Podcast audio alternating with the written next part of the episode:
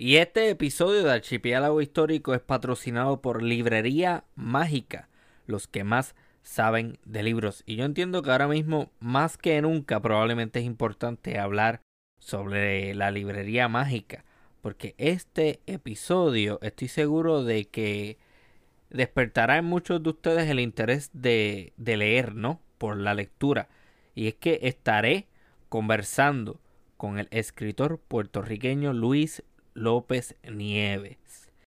Las personas que saben quién es, saben quién es. Una persona muy importante, no solamente para la literatura puertorriqueña, sino para la literatura latinoamericana, para la literatura en castellano. La librería mágica, ¿verdad? Está localizada en la avenida Ponce de León 1013, a pasos de la Universidad de Puerto Rico y la estación del tren de Río Piedras, San Juan, Puerto Rico.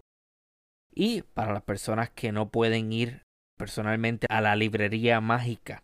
Sepan que la librería mágica tiene una tienda en internet, libreriamágica.com.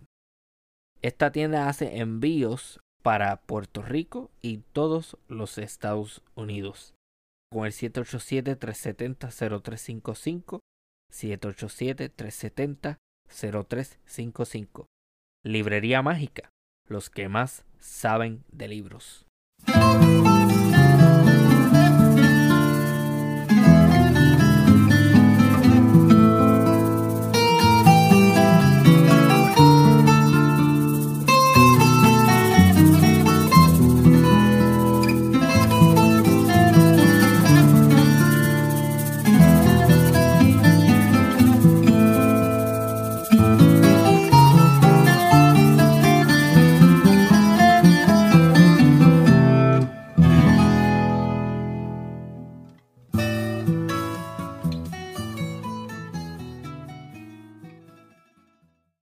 Bienvenidos y bienvenidas a otra edición de Archipiélago Histórico, un podcast sobre historia del Caribe. Buenas noches, doctor Luis López Nieves. Buenas noches a todo este público de, tu archipiélago. Te deseo mucho éxito con este podcast. Ya vi los primeros, escuché varios y vi que tiene 11. Eh, estás empezando este proyecto que me parece que tiene mucho futuro y te deseo mucho éxito. Muchísimas gracias.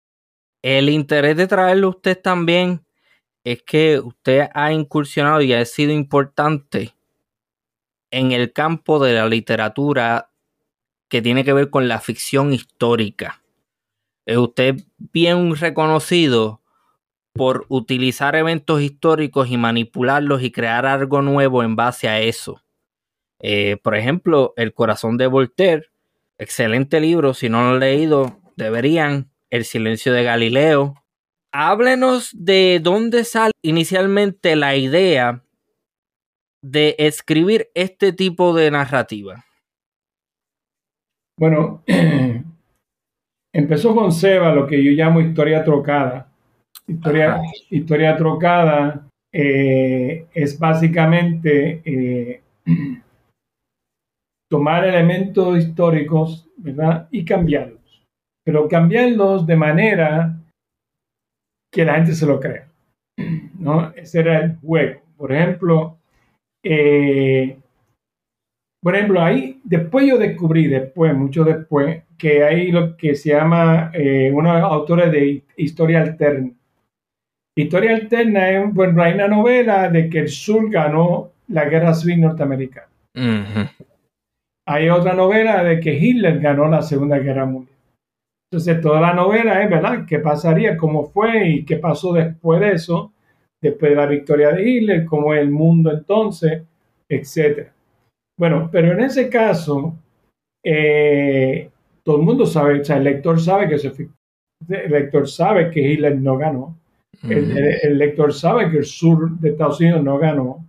En cambio, en Seba, yo, me, yo, me, yo pongo que hay una invasión norteamericana eh, que falló, ¿verdad? Y la verdad es que la gente después de leerlo se lo creyó. La gente se dice, ah, diablo, no sabe qué todavía ha pasado, ¿no? Porque eso lo llamo historia trocada, de confundir al lector de tal manera, eh, por ejemplo, en el corazón de Voltaire, eh, cuando a mí me, me, llevan, por ejemplo, a la universidad, de escuela, a dar charla, y me dicen, ay, yo no sabía que tal cosa, este, ¿cómo se le ocurrió a usted la idea de que el corazón de Voltaire estaba en una urna en la biblioteca de París? Y digo, eso a mí no se me ocurrió, eso es verdad. Pero entonces, y después dicen, ay, yo no sabía que tal cosa había ocurrido, ah, porque esa cosa no ocurrió, esa yo me inventé. Entonces, de hecho, los estudiantes de SEBA, por ejemplo, a veces le dan como asignación eh, hacer una lista de qué cosas son reales y cuáles son inventadas. Así que ese precisamente fue mi objetivo, lograr, ¿verdad? Eh, cambiar la historia, eh, porque yo siempre partí de la premisa de que la historia es un género literario sea, alguna gente lee historia como si se fuera la verdad, la verdad, la verdad. Mira, yo creo que ahora con lo más reciente de las noticias falsas que están de moda ahora, ¿verdad? Se ha visto porque, y te pongo un ejemplo bien sencillo, Irak. Tú, en el año 2003 Estados Unidos invadió Irak. ¿verdad? Hasta ahí, o perdón, en, en 2003 Estados Unidos, el ejército norteamericano llegó a Irak. Vamos a poner un dato objetivo, incuestionable. Okay. Ahora, si tú lees algunos libros, dicen que en el 2003 Estados Unidos liberó a Irak. Wow. Y tú ves otros libros, dicen que en Estados 2003 Estados Unidos invadió a Irak. Son los mismos hechos, los mismos, con la diferencia de que hay un historiador con un punto de vista pro norteamericano y otro con un punto de vista pro árabe, pro iraquí, ¿verdad? Entonces, están contando lo mismo, pero es casi como si viéramos dos historias diferentes. Y eso pasa todos los días. Lo que pasa es que yo lo que quería señalar era precisamente porque cómo se nos cuentan cosas históricas que muchas veces yo las cuestiono como muchas de las cosas que me contaban a mí sobre Puerto Rico.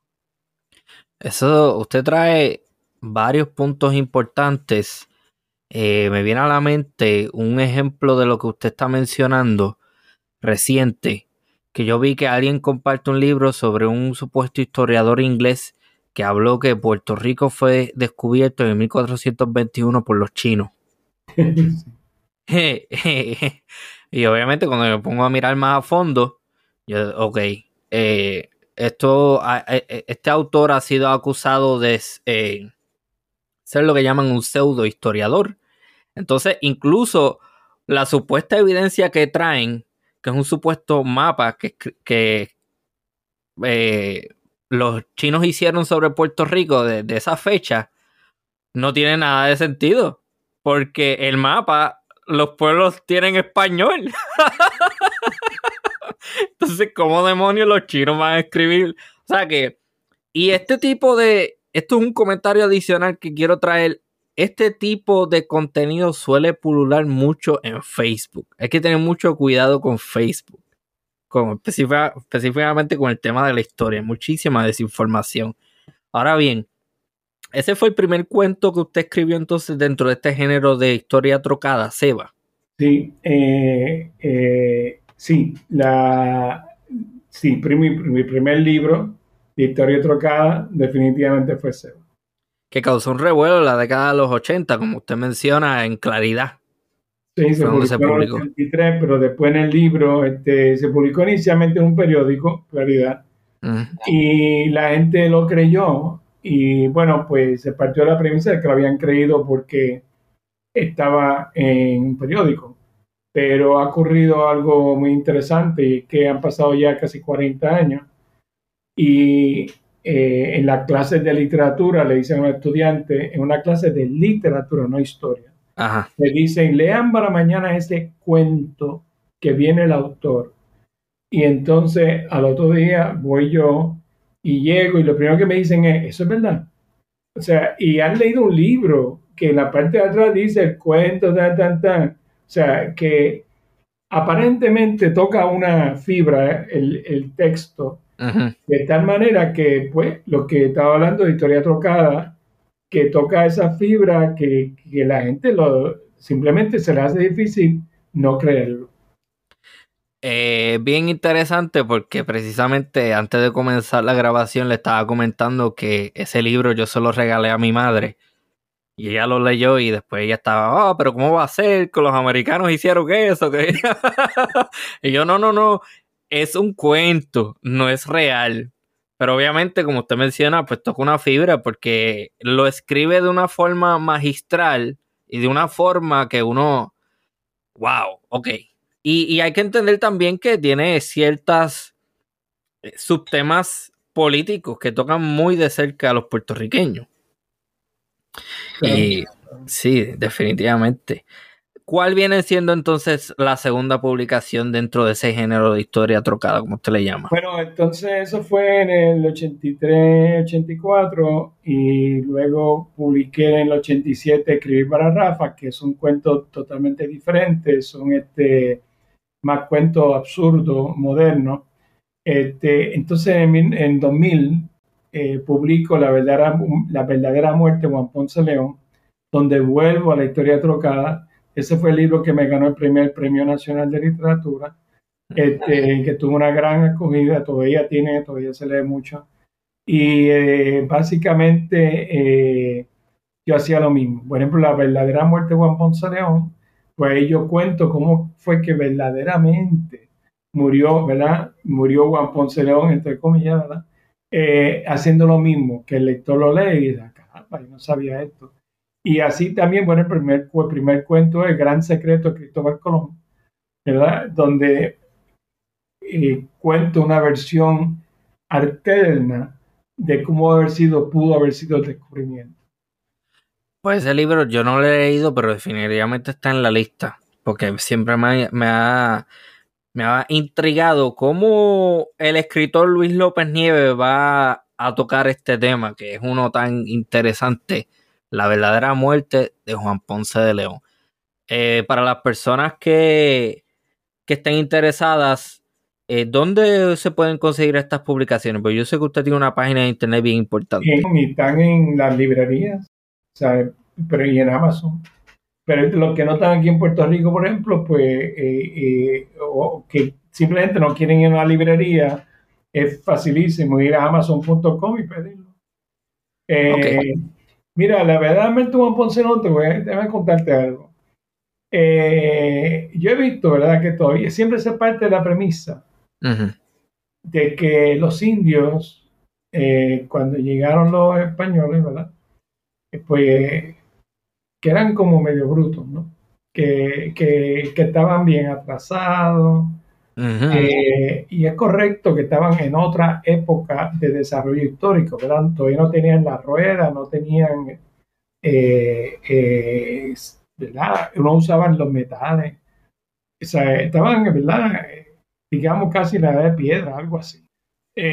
o sea que en términos de desarrollo estaban en otro nivel. Pero ¿qué sucede? yo reflexionaba, yo decía, pero fíjate, los griegos estaban mucho más atrasados históricamente que los españoles del siglo XV. Sin embargo, estaba, tenían a Platón, tenían a Aristóteles, que eran genios, ¿no? Entonces, en su época, pero eran genios. Entonces ahí yo me vino la idea, yo voy a crear un personaje que es un indio, que rompa con los estereotipos de que todos los indios estaban bien atrasados y uh, uh, va, guau, guau, tú sabes, de que eh, no. Entonces, pues este es un indio que era un genio. Y, él, se inventa una forma de hacerle una trampa a Ponce León. Y con eso te dejo para no contar el cuento, pero que la premisa sí. es esa, ¿verdad? De que, que me parece una premisa bien creíble, ¿no? que, ¿Por qué no? O sea, porque incluso ha habido épocas en que, por ejemplo, eh, la tribu africana del siglo XIX, que estaba en un nivel de desarrollo muy inferior a, digamos, los ingleses, que eran el poder mundial. Sin embargo, hubo tribus, por ejemplo, los, los Zulu, le, vencieron a los británicos. que, que estar más atrasado, claro, hay unas desventajas evidentes si tú no tienes cañones, si tú no tienes pólvora, pero no significa que no puedas usar el ingenio para contrarrestar, para compensar esas eh, desventajas. Desventajas, Así que con eso es que voy al cuento. Y así, tú sabes, tengo, son cinco cuentos que a encontrar diferentes momentos. Por ejemplo, eh, en la última noche de Rodrigo la Nieve, eh, cuenta la historia de cuando Francis Drake invadió el Viejo San Juan. Invadió, San Juan, invadió San Juan. Exacto, sí. En aquel tiempo no, era viejo, era nuevecito. Eh, cuando invadió San Juan, ¿verdad? y entonces que se cuentan varias leyendas, etcétera. Yo recojo una de ellas.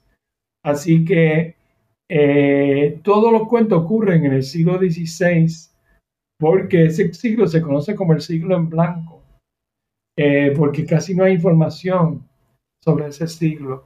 Así que yo como escritor me dije, bueno, pues ya que no existe, déjame inventármela. Y entonces inventé cinco cuentos para rellenar esos vacíos de la historia. Yo voy a estar trayendo próximamente un investigador que estudia mucho esos temas indígenas. Y también tengo un episodio grabado que viene siendo el primero para el año de la Guacara. Y realmente los indígenas que ocuparon Puerto Rico previo a la invasión o a la colonización eh, española no eran tan atrasados como se piensa usualmente. Eh, se han descubierto eh, piedras de jade talladas en Puerto Rico, que geólogos han hecho estudios sobre ellas y, han dicho categóricamente, ok, la conclusión es que esta piedra de jade fue tallada y llegó desde Guatemala. Wow. ¿Qué nos dice eso? Nos dice que los indígenas de Puerto Rico del archipiélago puertorriqueño, bueno, que no solamente, eh, no solamente se, se, ellos estaban en Puerto Rico, estaban distribuidos a través de todas las Antillas, pero había una, un contacto, un intercambio, ya sea económico, cultural, lo que sea, con civilizaciones indígenas centroamericanas a las cuales nosotros denominamos que nosotros sabemos que son avanzadas, como los mayas, por ejemplo. O sea que no es, no es descabellado pensar que en Puerto Rico había, ciertamente no, no hay las pirámides ni nada por el estilo, pero cierto tipo de conocimiento avanzado había por, precisamente por ese intercambio. Sin duda, sin duda, pero por otro lado, como tú acabas de decir, tampoco había ciudades de, con casas de piedra, ni, ni pirámides, o sea, evidentemente estaba, ¿verdad? No había una agricultura masiva, etcétera, así que definitivamente estaban unos niveles, ¿verdad? De, creo que todavía de cazador recolectores, ¿no? Que era no. Eso, eso es, eso está en veremos todavía. Los arqueólogos no han completamente. Se piensa que los arcaicos eran recolectores, pero hay evidencia de que en Puerto Rico, y también pienso traer también una persona especialista en esto, en, etnobotánica. Y eh, me fascinaría escuchar ese, ese podcast tuyo porque obviamente aprendería mucho. Yo obviamente no conozco mucho de eso, sé que los indios ahora no sé exactamente en qué nivel estaban, pero sí ahora que lo pienso, ellos sembraban, cazaban, ¿no? O sea, que, sí. estaban en un nivel agrícola, ahora que lo pienso, no sé por qué día cazador-recolector. Sí, no. Eh. tenía, agricultura, claro. Sí, se sembraba también eh, mucha, mucho lo que le llamamos en la agricultura moderna eh, frutos hipogios, que son los frutos que crecen debajo de la tierra. Pero definitivamente había cierto grado de... Y de hecho estaba hablando con un investigador ayer que me estaba mencionando que el maíz, la utilización y la siembra del maíz en Puerto Rico data de miles de años atrás. O sea que Sí, definitivamente. Ahora, eh, me estaba hablando sobre algo que se me que se me quedó y que me gustaría preguntarle. Ese término, ese concepto de historia trocada, ¿eso es algo que usted utiliza o eso es algo ya generalizado? Eso que yo entienda, yo lo inventé. No, yo no he visto más nadie que lo use. Como te dije, lo más cercano que he visto es la historia alterna, pero eso es otra cosa. Era eh, historia alterna es otra cosa y ya te expliqué por qué. Este, y después a mí me dio curiosidad, leí un par de libros de eso. Este, y bueno, es otra, es otra experiencia. Porque uno está leyendo, sabe, ah, pues déjame ver qué pasó, qué hubiera pasado si Hitler hubiera ganado. Bien, pero eso es una cosa que sabemos que no pasó. Sí, sí, sí. Eh, usted tiene una trayectoria bastante larga y ha tenido diferentes participaciones en Latinoamérica. Y de hecho, eh, yo no sé si esto se lo han preguntado antes, pero en algún lugar, en alguna entrevista, creo que, que es un escrito que está en ciudadseba.com para las personas que no sepan, ciudadseba.com, S-E-V-A, Seba. Visiten esa página, les va a gustar mucho. Hablaremos de ella un poco más tarde, pero en, creo que fue en esa página en donde veo que usted narra una, un encuentro que usted tuvo con el escritor latinoamericano, eh, el autor de Rayuela. Eh, y usted, sí, no sé si, pero usted menciona que usted fue donde él y tuvieron como una especie de conversación y usted le dice, aprendí mucho de usted, pero ahora me toca matarlo, entre comillas. Háblame un, un poco más sobre esa interacción. Sí, Julio Cortázar eh, fue mi maestro, ¿verdad? Este, eh, escritor muy, muy influyente en América Latina. Eh, era argentino, era y entonces eh, yo tuve la oportunidad de conocerlo personalmente en Nueva York. Entonces eh, estaba dando una conferencia en la Universidad de Colombia. Eran cuatro conferencias y yo fui. Entonces eh, yo era estudiante todavía. Tenía como 23 años. Entonces, pues, ¿qué sucede? Él hablaba mucho de que los escritores tienen que matar a papá. Creo que era concepto que no, sé si viene de Freud o, de otro escritor, de que él lo que decía era que un escritor no alcanzaba la madurez hasta que mataba a su maestro, porque mientras seguía pegado a la, digamos, simbólicamente a la teta del maestro, pues seguía siendo un niño, seguía siendo un hijo, ¿verdad? Un imitador. Y entonces que para tú cobrar eh, independencia como escritor y dejar de ser un imitador, tenías que matar a papá.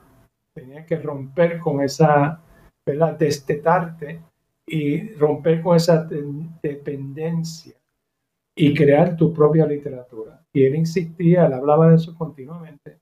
Y entonces, pues, cuando yo lo conocí, ya yo estaba desarrollándome y desarrollando unas cosas diferentes, ¿verdad? Porque al comienzo uno, uno imita para aprender. Sí. Eh, entonces, pues le di un cuento que está en mi libro Escribí para Rafa, que le dedico a él, eh, porque era escrito a la manera del cuento cortasariano. Y entonces es el único que he publicado. Entonces yo le dije, eh, le di el cuento y le mandé una carta, le di una carta eh, acompañado con el cuento diciendo que, pues, que él era mi maestro, aunque no me conociera, y que yo lamentaba mucho, con mucho dolor, informarle, informarle que me había llegado el momento de matarlo. Eh, entonces yo le había dado ese cuento para que quería leerlo y me sorprendió muchísimo, muchísimo, porque es que la actividad había mucha, mucha gente, estaba, había cientos de miles de personas y y entonces al otro día, eh, eh, él siempre estaba rodeado de muchas personas después de la conferencia que se iban a hablar con él. Y yo, claro, uno se acerca mirando, pero yo esta vez al otro día no me acerqué. Y cuando veo que de pronto me dice, oiga, un momentito, y yo miré para los lados y me dice, no, usted, usted López. Y yo me quedé, imagínate, yo 23 años, este gran, esta gran figura mundial que era mi maestro. Y me dice, he leído sus cuentos, me ha gustado muchísimo, me gusta mucho la manera en que usted integra la selva, que usted me dio unos, porque yo primero ay, me lo está diciendo por cortesía. Pero luego me empezó a hablar de unos detalles del cuento mm. eh, que me dejó pasmado. Y yo, este hombre lo leyó de verdad. Entonces, pues me quedé así, como que sin palabras, y gracias, gracias. Entonces, pues, cuando él se empezó a alejar y me dijo, mire, se viró y me dijo, eh, y le voy a decir una cosa, máteme, máteme, pero simbólicamente. Yo dije, claro, Cortázar, claro. Ok. Y luego, esa fue la experiencia, sí. Luego de ese asesinato simbólico, sí. ¿cómo el escritor Luis López Nieves describe su propia escritura? Bueno, ahí pues la, el que conoce la cuentística de Cortázar, que son cuentos fantásticos, ¿verdad? De fantasía, este, pues se da cuenta de que yo rompí por completo, pues cuando publico, por ejemplo, Seba, que es historia trocada, pues ahí obviamente nadie puede decir que yo soy un imitador de Cortázar. O sea, hay que decir que lo maté, porque, porque no hay nada, él jamás escribió nada parecido a la historia trocada y yo, excepto el cuento ese de cinco páginas que le dediqué, pues tampoco he escrito nada a los, a los Ok, ok. Pero vamos a adentrarnos un poquito dentro de los conceptos literarios. ¿Cómo, nuevamente, cómo usted describe su propia escritura? ¿Qué es lo que lo caracteriza a usted como escritor? Ah, caramba, eso es difícil de contestar. A mí me caracteriza, vamos a decir, ok, mira, creo que todo escritor tiene varias facetas. Cuatro de mis libros han sido historias trocadas, han sido historias, lo que se llama ficción histórica, ¿no? En novela histórica y cuento histórico. Y uno de ellos es eh, más unos cuentos tipo de absurdo, de, de, eh, un mundo así medio absurdo, ¿no? Eh, entonces, pues yo creo que la, la, labor, el objetivo principal de mi obra siempre ha sido iconoclasta. Que por ejemplo Seba nació de que a mí desde chiquito me decían que los, que los puertorriqueños habíamos recibido a los norteamericanos con los brazos abiertos. Y yo no lo podía creer. esa era la versión oficial, pero yo no lo podía creer. Porque ya hoy no, hoy todo el mundo conoce a los norteamericanos y ya llevan aquí ciento y pico de años, tú sabes, ya qué diablo. Pero en aquella época, Puerto Rico es un pueblo católico, de habla española. Estados Unidos es un país protestante, de, anglosajón. Eh, en ese tiempo la religión era importante, era un factor importante. ¿no? Esto es protestante hasta los años 50 todavía, cuando Kennedy salió electo presidente en los años 60, ¿sabes? Yo me acuerdo que fue una gran issue la cuestión de que el tipo era católico, ¿sabes? Que había sido presidente católico, y, entonces mucha gente estaba en contra de él simplemente porque era católico, ¿no? Entonces, pues, yo decía, pero ¿cómo va a decir a mí que en 1898 llegaron cinco barcos con cañones inmensos, bombardearon San Juan, se fueron por el sur, invadieron y entraron por el pueblo de Guánica, tirando tiros y que la gente les daba flores y limonada y, y, y, ¿sabe? que solamente imbéciles hacen eso. Entonces, los padres no estaban preocupados de que, o sea, en aquella época la que eran violaciones, eran muertes, eh, eh, tenía muchas consecuencias que entrar un ejército había que esconder a las mujeres, había que, que, tú sabes, esconder la riqueza que te podían, o sea, el oro, las propiedades, que, ¿sabes? cosas lujosas, etcétera, había que esconderlo. Porque los soldados entraban y cogían lo que les daba la gana, porque estaban armados. Entonces, decir que le, dimos la bienvenida a eso. Pero claro, después me doy cuenta qué pasó. En el 98, 1898, los norteamericanos invaden Puerto Rico, entran a Puerto Rico, se apoderan de Puerto Rico y establecen una dictadura militar. Entonces estuvieron a control de Puerto Rico hasta 1948. O sea, durante 50 años el control fue absoluto. Durante casi 40 de esos años eh, impusieron su idioma inglés como único idioma. Entonces controlaron todo. Las escuelas solamente enseñaban lo que ellos decían. Punto. Entonces, eh, se, persiguió a, lo que, a los independentistas, se persiguió a los que eran antinorteamericanos, se los encarceló, etcétera, etcétera. Fue una represión tremenda. Entonces, Decir ahora, claro, usted 50 años después, ah, no, aquí recibimos, o sea, entonces tú lees en los libros escritos, o sea, mira, sí. yo nací en el 50. En, el, en, los años 60, yo, en, en, mi grado 11 o 12 o 10, yo leí Historia de Puerto Rico. La Historia de Puerto Rico era un libro, un libro de texto escrito por un gringo que se llamaba de apellido Miller. Y básicamente, o sea, no, te voy, no literalmente, pero básicamente lo que te comunicaba el libro era que en el 1998 había un montón de monos wow.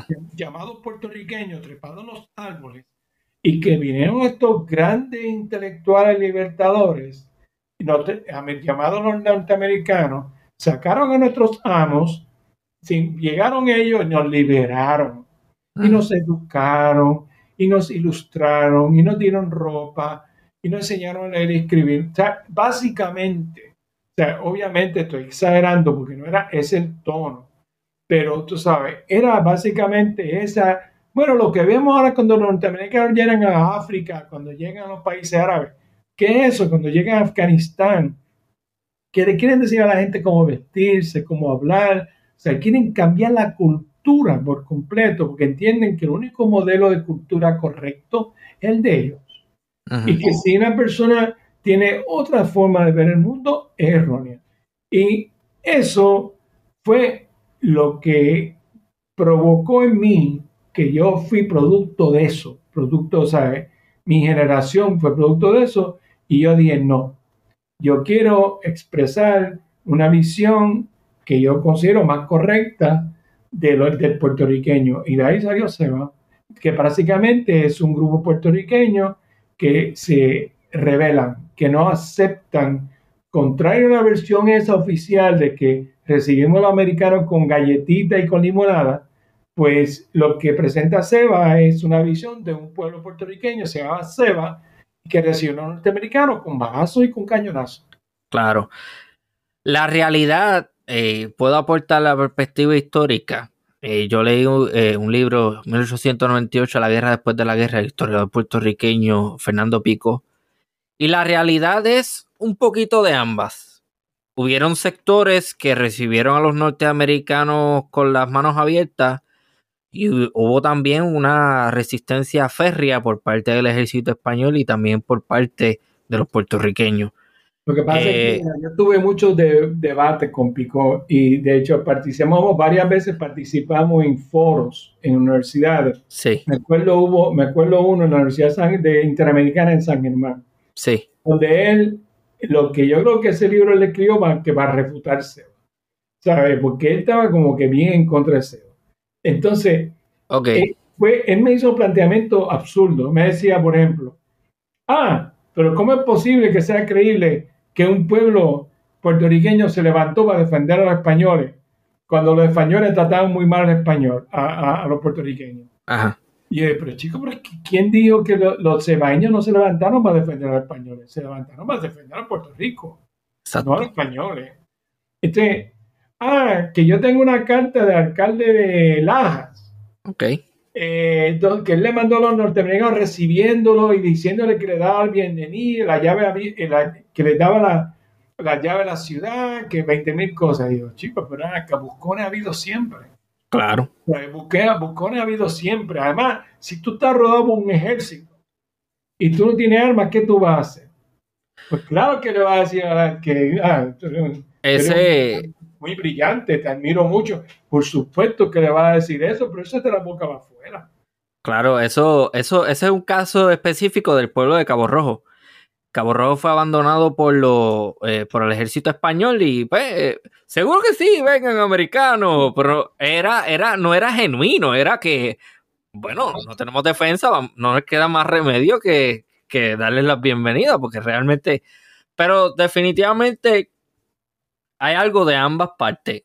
Por ejemplo, también Utuado, me da mucha risa el caso de Utuado durante esa época, porque él, cita y provee la evidencia y todo, de que se reúnan un día eh, mientras la guerra se está dando y hay gente dando discursos apasionados en pro de Puerto Rico español y de Utuado y de qué sé yo qué y está todo el mundo muerto a los americanos y dos o tres días después, cuando ya los americanos hubo una pequeña escaramuza, estaba todo el mundo vivo a Puerto Rico americano y que qué sé yo qué más. Pero es, lo que usted dice también. Hay mucho de eso de la boca para afuera, que no podemos interpretarlo literalmente. Claro, pero los detalles, o sea, podemos ir al detalle, digamos, anecdótico y lo encontramos donde quiera, ¿verdad? No, pero a este le pasó este, a este le pasó otro, no, yo vi que, pero mi punto realmente, sí, es dar un paso atrás ¿verdad? Y, y, y, creo que lo más que me, me, apoya es el ejemplo de, Irak, el ejemplo de Afganistán. O sea, Estados Unidos recientemente invadió estos dos países y tú veías las noticias, yo me quedaba pasmado de los cínicos, que la cínica que es la prensa norteamericana. Los afganos tan felices con la invasión, los afganos no quieren que los americanos se vayan. Los afganos están tan felices. Los iraquíes. O sea, yo decía, pero si están tan felices, ¿por qué matan dos o tres americanos diarios? Tú sabes, entonces, claro, es que, es que pero si la, prensa norteamericana básicamente tiene una función de propaganda.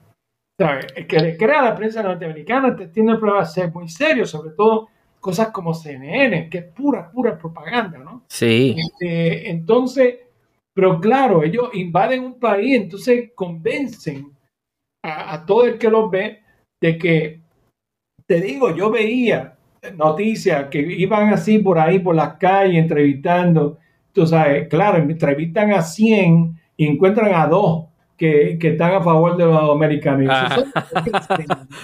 Pero claro, ese cualquiera puede manipular. Yo puedo entonces entrevistar a los mismos 100 y, mostrar a dos que dicen muerte para los norteamericanos, porque es que eso es tan sencillo como eso, ¿no? Tan sencillo como ser selectivo con los datos que tú presentas. Entonces, eh, ahora, la realidad es que, mira, los americanos tuvieron que ir de Afganistán. Sí. Los americanos se tuvieron que ir de Irak. ¿Por qué? Pues porque le hacían la vida imposible, porque ninguno de esos países los quería, ¿verdad? Y entonces, pues, claro, como vuelvo, puede haber anécdotas. Pero bueno, volviendo a la literatura, el punto precisamente es, ¿verdad? El corazón de Voltaire, en el silencio de Galileo, en la verdadera muerte de Ponce León, lo que juego es con eso, ¿verdad? Este, a veces entra la política, a veces no entra la política, ¿verdad? A veces puramente historia. Por ejemplo, mira, yo soy un gran lector de historia.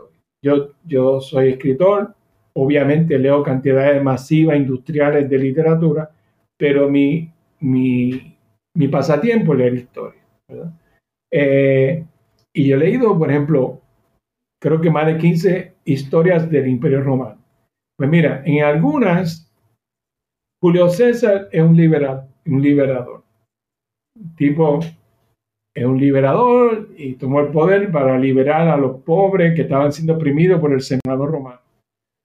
En otra es todo lo, contrario. Julio César era un dictador y que tomó el poder por ambiciones personales. Y en otra, como tú dijiste ahorita, un balance. Julio César tenía un poquito de bueno y un poquito de malo. Y mi punto es no es tomar partido con ningún. Mi, mi punto es precisamente presentar que, que, no se puede asumir ninguna de estas realidades. Pero que uno realmente lo confirme con sus propios ojos. Ok. Eh, eh, lo que pasa es que eso levanta un problema. No vas a poder jamás eh, llegar a ninguna conclusión si esa es la mentalidad, porque no vas a poder regresar al pasado y ver eso. No, no, me refiero, me refiero a los datos históricos, claro, obviamente eh, cuando digo con mi propio ojos me refiero a los datos históricos que uno puede ver y confirmar. Ok, ok. Eh, o sea, porque yo, ok, me dicen que los Estados Unidos, que, que reciben Estados Unidos con los brazos abiertos. Yo quiero ver evidencia, pero evidencia, evidencia verdadera, tú sabes, de una cosa y de otra. Porque, como también te dije en el principio, con el ejemplo de Irak, está la interpretación. Tú puedes coger, ¿sabes? Alguna gente dice que en 1492 Cristóbal Colón descubrió América.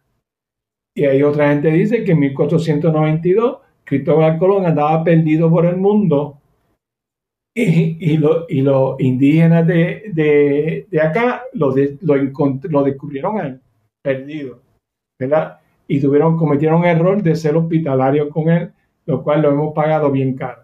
Así que en vez de haberlo liquidado en el momento y se acabó el problema. este, así que, tú sabes, eh, la historia realmente yo lo que aprendí es que yo toda mi vida veía, leía un libro de historia, para mí esa era la verdad.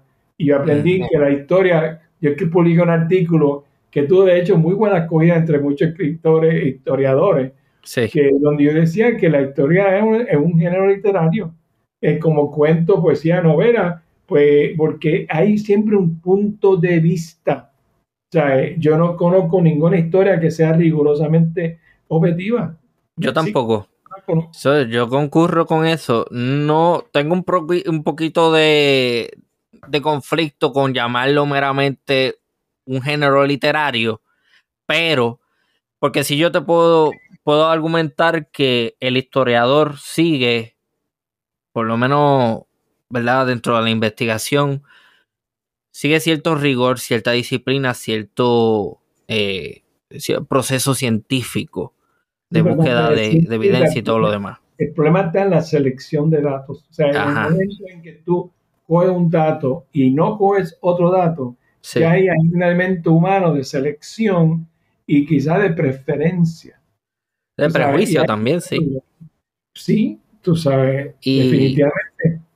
Y la realidad es que lo, lo, voy a decir con todo el dolor del mundo, pero hay historiadores ahora mismo, vivitos y culeando, ahora mismo, en Puerto Rico y en muchísimas partes que yo conozco que esa gente lo que hace es investigar ignorando, como usted dice, ciertos datos y cogiendo otros para que de qué forma yo puedo impulsar mi narrativa y mi agenda. Y obviamente, pues eso es una serie de...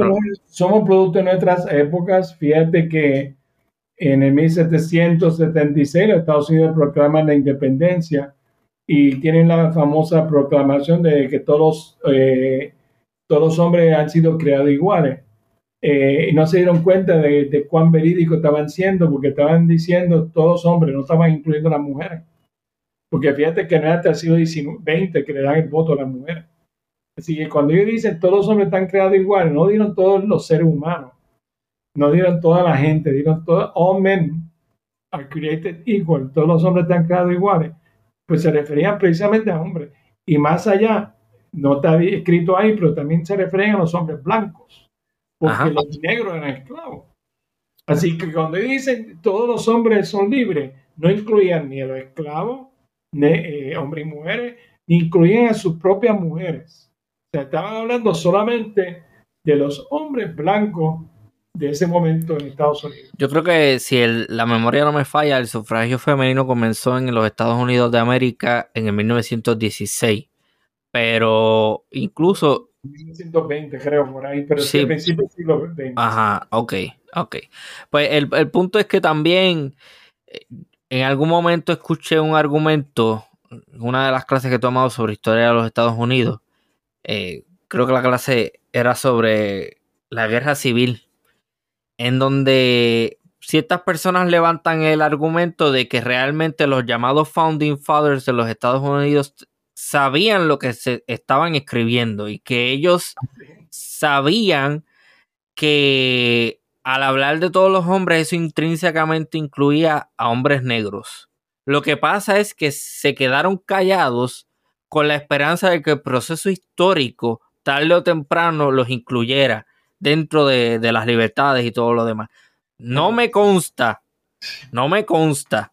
Por favor, eso es, eso es, eso es mirar a los hombres del siglo XVIII con los ojos del siglo XXI. Eso, o sea, un, un hombre eh, de esos eh, fundadores de Estados Unidos del siglo XVIII eran producto de su época, igual que Platón y Aristóteles, tú sabes, este, a ningún de estos eh, fundadores de Estados Unidos se le hubiera ocurrido ver a un negro como un igual.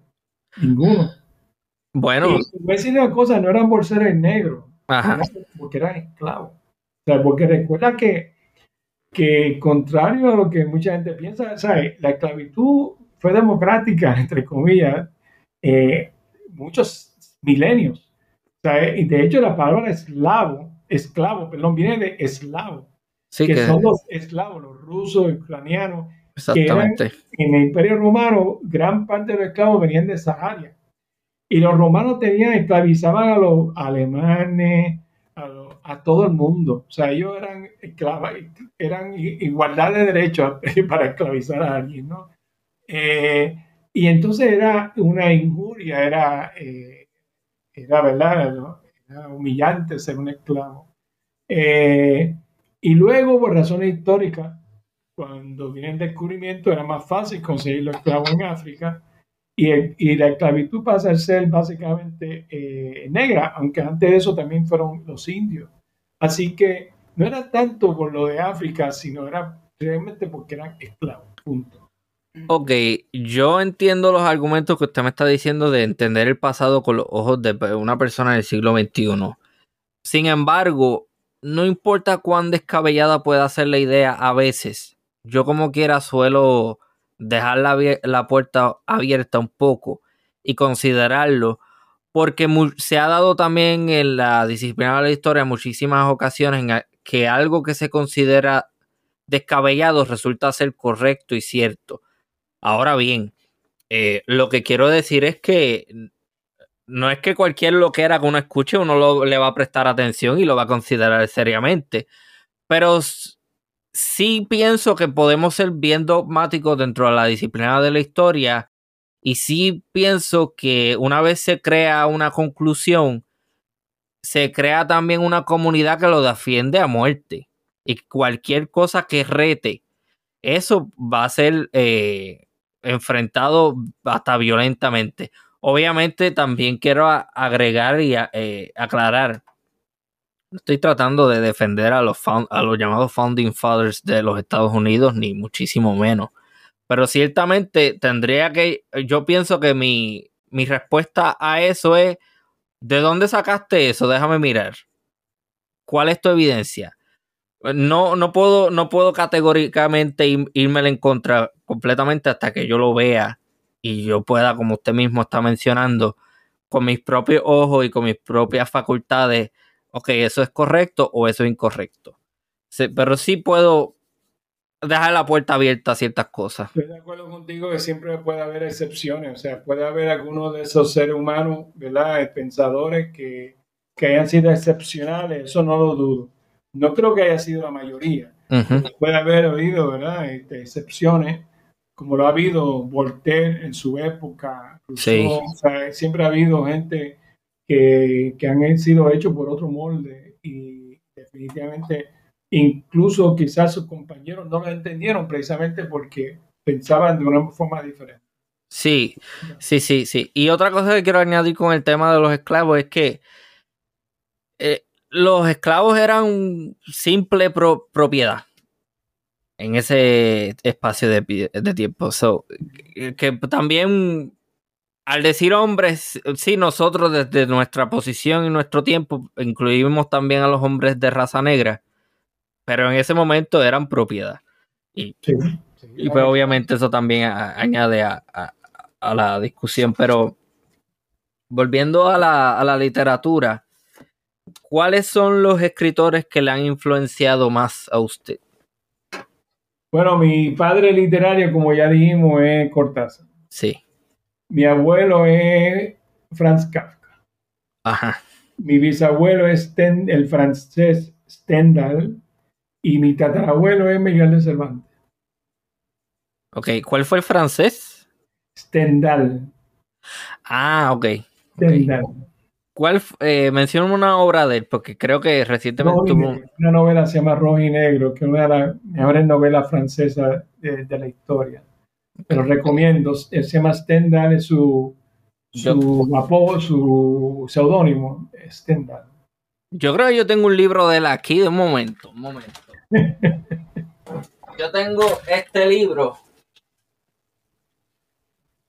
Usted me dio ese nombre y rápido lo, lo, como que, espera, yo escuché ese nombre, eh, The Charter House of Parma. Este La, la Cartúa de Parma, sí, ese mismo. Ok, o sea que yo tengo un libro aquí de, de uno de sus autores favoritos y todavía no lo he leído. La Cartúa de Parma, pero rojo y negro es mucho mejor. O sea, que te- debería empezar con rojo y negro y buscar en español, porque este, el español es mucho más cercano al francés. Sí. Y, y, tú sabes, y, y creo que sería una experiencia más interesante. Ok. Este, Franz Kafka es checo, era checo. Eh, y claro, Cervantes, pues español. Pero obviamente estoy hablando de los principales y lo digo un poco, pero es mira, yo he leído tanto y tanto y tanto. Eh, yo estoy leyendo desde que era adolescente, niño, y, y, la verdad que se me es imposible coger realmente cuáles son los escritores que yo creo que en diferentes momentos, otro escritor, por ejemplo, ahora mismo llevo una fiebre leyendo mucho el libro de Simenon, este, George Simenon, un autor belga, este, que me gusta mucho, no- pero no me ha influido porque ya mi obra está, ¿verdad?, Eh, madura, y, pero de esa misma manera, por ejemplo, yo he leído como 30 novelas de Simenon. Wow. El tipo escribió como 500 novelas, el tipo era un monstruo. Este, entonces, eh, pues así he tenido diferentes épocas con diferentes escritores, eh, mayormente eh, latinoamericanos, europeos, ¿verdad? Y entonces, pues, pero si tengo que me ponen una pistola en la, la 100, pues esa sería la selección que yo haría. Ok. La última vez que yo lo escuché a usted hablando sobre su obra, usted estaba mencionando que estaba trabajando en una historia de amor de varios miles de páginas. ¿En qué, en qué está ese proyecto? ¿En qué fase? Varios miles de años. Este, Ajá. Mi novela, que está casi terminada, se llama Toda la sangre del mundo. Ok.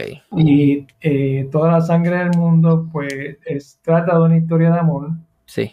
Que dura dos mil años. Eh, ninguno de los personajes es inmortal, ninguno es vampiro, ninguno es, tiene superpoderes, qué sé yo, pero dura dos mil años. Entonces tú te preguntas, ¿pero cómo es posible? Pues para saber eso hay que leer la novela, no puedo decir más. Desde, a- eh, desde ahora nos podría dar el detalle de cuándo aproximadamente estaría siendo publicada esa novela. Mira, yo la tengo aguantada por la cuestión de la pandemia, no quiero publicar libros con estas limitaciones. Yo llevo aquí tres años encerrado. Sí. tú sabes, este, porque por motivo de mi edad eh, y porque yo tengo ciertas condiciones de salud, pues yo Sí. no me, no me he querido arriesgar a salir a la calle y, sobre, y a, a viajar. Yo viajo, normalmente viajo mucho, mucho, y llevo tres años sin poder viajar. Así que, ¿sabes? Cuando uno publica una novela, uno tiene que ir a diferentes países, promocionarla, etcétera, etcétera, con mi editorial que es internacional. Así que cuando llegue el momento, pues la. Mientras tanto, estoy tranquilito. Ok, usted menciona que usted ha viajado a muchísimos países de Latinoamérica, eh, precisamente promocionando sus obras. Si, utilizando su expresión, si le ponemos la pistola en la 100, ¿cuál ha sido su visita más memorable a un país latinoamericano? Mira, fue la primera vez que fui a un país latinoamericano, que fue a México. Eh, y fue para mí, eh, ahí fue que yo me di cuenta que yo era latinoamericano, ¿no? O sea, yo este, en Puerto Rico, ¿verdad? Estamos, somos víctimas de, de esta propaganda continua y se nos quiere convencer de que somos eh, norteamericanos porque tenemos el pasaporte norteamericano que no fue impuesto en 1900 algo. Entonces, 17. eh, por ahí, exacto. Eh, gracias. Y este, y bueno, muchos se lo creen, pero a ver, por más que tú le digas a un perro que es un gato, sigue siendo un perro, ¿entiendes? Y entonces, pues, eh, yo me acuerdo la primera vez que yo fui a México y de madre mía, pero si esta es mi patria, Latinoamérica es mi patria, ¿no? Entonces, pues lo que nunca olvidaré, lo que más me, que me conmovió hasta el tuétano, me, me impactó hasta el día de hoy, yo era muy joven, este, fue cuando fui al museo de, de, de, de el museo famoso de arqueología, ¿qué se llama? No, de se me olvidó el nombre. Ciudad de México. Sí, el Museo de Antropología, perdón, el Museo de Antropología. Y cuando llego en la entrada, bien grande, eh, eh, eh, dice, solo así he de irme como las flores que perecieron. Nada quedará de mi nombre, nada de mi fama en la tierra, al menos flores, al menos cantos. Entonces decía Canto de Huetzotzingo, que es un poema de... Entonces cuando yo leí la, lo triste que era eso, ¿no? De cómo esos versos reflejaban la desaparición de cultura, que los españoles, los europeos le hicieron a México. Eh, y entonces, contrario a Puerto Rico, donde no quedan indios, en, en México allí están. Allí, allí, allí uno ve la presencia indígena sí. es muy masiva, ¿no? Y eh, eso para mí fue eh, de mucho impacto, mucho impacto. Sí, sí, sí. Eh, ahora que usted habla de, esa de, ese proceso de, colonización español y de cómo ellos llegan a México y todo lo demás, me hace pensar en el caso de Puerto Rico específicamente. Yo he escuchado muchas ocasiones que si uno se pone a excavar debajo de las plazas públicas de los pueblos más antiguos de Puerto Rico, probablemente uno encuentra restos de yucayeque porque usualmente los españoles lo que hacían eran que construían sobre esas comunidades para imponer. Eh, y a mí me siempre me se me ha siempre he tenido esta fantasía de wow, ¿cómo sería, por ejemplo, en mi, mi pueblo de Cuamo, que tiene una de las plazas más antiguas dentro del contexto español? ¿Qué, qué descubriríamos nosotros si nosotros excavamos allí? Y no sé, me parece fantástico. Fíjate, casualmente acabo de leer algo, pero no recuerdo, era sobre que los cristianos en, en España, por ejemplo, cuando en la Reconquista, que ellos casi siempre construían la iglesia sobre, eh, sobre templo, sobre mezquita. Ajá, mezquita. Y entonces que, porque últimamente creo que han encontrado varios mezquitas debajo de iglesias, ¿verdad? Y, creo que también en México, ¿no? Recuerdo que, que precisamente lo que tú acabas de decir, que, que muchas iglesias cristianas están construidas sobre templos, eh, sobre ruinas importantes eh, indígenas. Wow. Wow. Ok. Eh, le voy a hacer una pregunta que no sé si se la hayan hecho antes. Me gustaría pensar que no. Mi género literario favorito, y yo no sé si esto le parezca anatema o, o, o no, no sé. A mí me encanta el género que ahora mismo está tomando mucha eh, popularidad, el género de la novela gráfica. ¿Qué usted opina sobre ese género literario? La novela gráfica. Sí, bueno, mira, la, literatura evoluciona. La literatura empezó con con los cavernícolas contándose cuentos alrededor del fuego. después pasó a, tabletas de barro y a papiro y a manuscritos de eso en pieles de animales, etcétera. Y bueno, hasta el día de hoy. Y ahora sigue evolucionando y hay géneros que han desaparecido, por ejemplo, la poesía épica, ¿sabes? Como la Iliada y el Cid, pues eso desapareció, ¿verdad? Era mayormente oral. no era para hacer, no se, no se escribía, era para un, un, rapsoda o eh, eh, declamarlo. Entonces, eh, es una evolución, es una, somos también, a partir de los 50, somos producto de, de lo visual, de la televisión, del cine, ¿verdad? Eh, a partir de los 50 que la televisión, pues ya todos nosotros desde chiquito conocemos el lenguaje gráfico, lo conocemos. Así que nos llega con la mayor naturalidad y me parece muy bien. Ok, ok. Usted tiene o usted sigue siendo profesor de escritura en la Universidad de Sagrado Corazón en Santurce. No, yo me retiré, yo me, yo renuncié hace tres años. Ok. Tres años para dedicarme solamente a escribir y dejé la, la enseñanza. Yo estuve dirigiendo, fundé y dirigí durante 15 años la maestría en creación literaria. Entonces, pero en el 19, casualmente, eh, meses antes de que empezara la pandemia, sin yo saberlo, pues yo había renunciado a la universidad para dedicarme a escribir. ¿Cómo surge ciudadseba.com?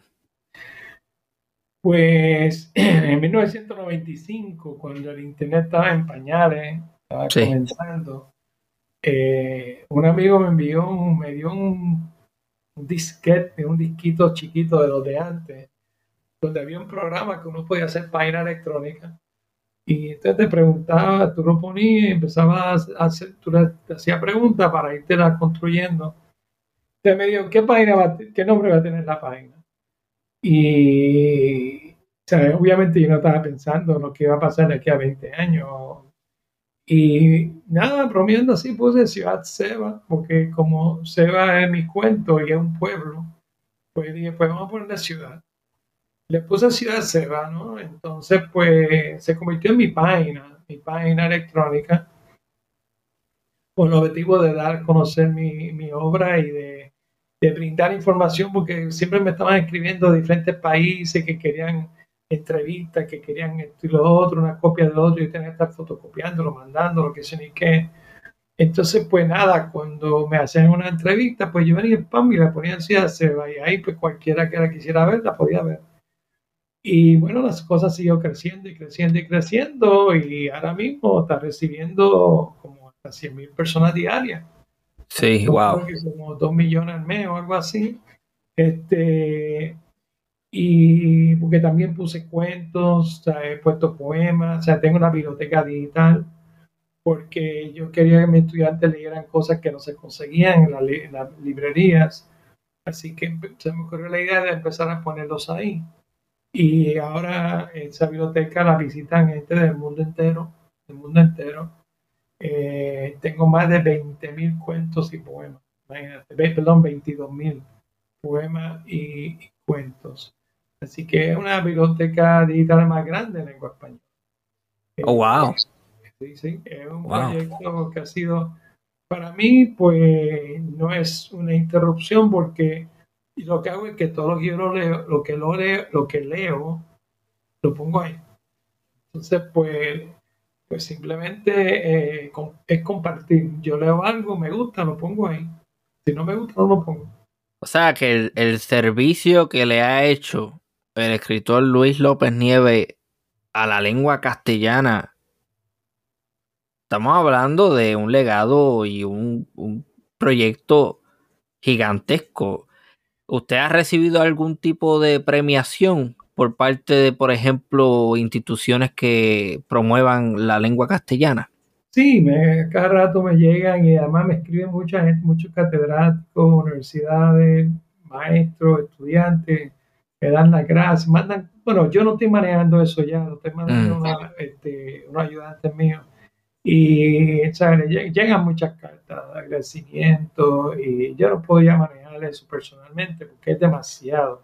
También hemos creado ahí, tengo 20 foros y talleres eh, que son todos gratuitos, por casi todos son escritores reconocidos que dan talleres, hay taller de cuento básico, cuento avanzado, hay taller de poesía, hay taller, entonces hay foros que son para discutir novelas, para discutir literatura infantil, eh, etcétera.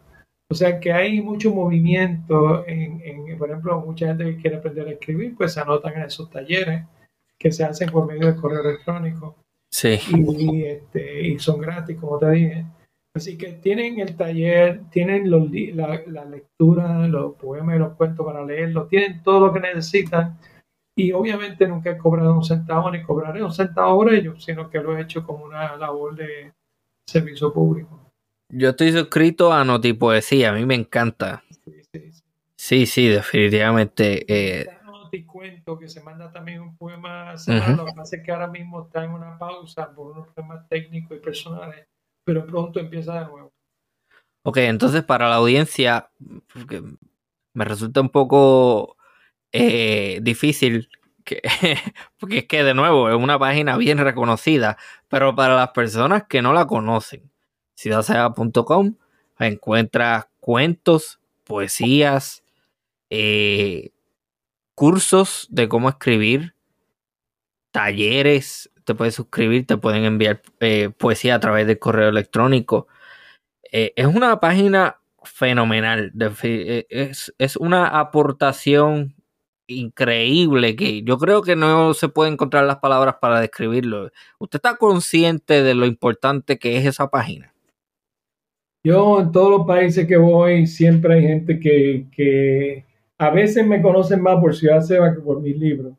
Y me dicen, usted le decía ese, usted no sabe cuánto yo le debo, usted no sabe cuánto es este. Nosotros, eh, esta mañana estaba yo en Ciudad Seba, este y lo otro, o sea que este, a veces se identifica, me dice, mire, ¿cómo está? Yo pertenezco al grupo de taller de poesía.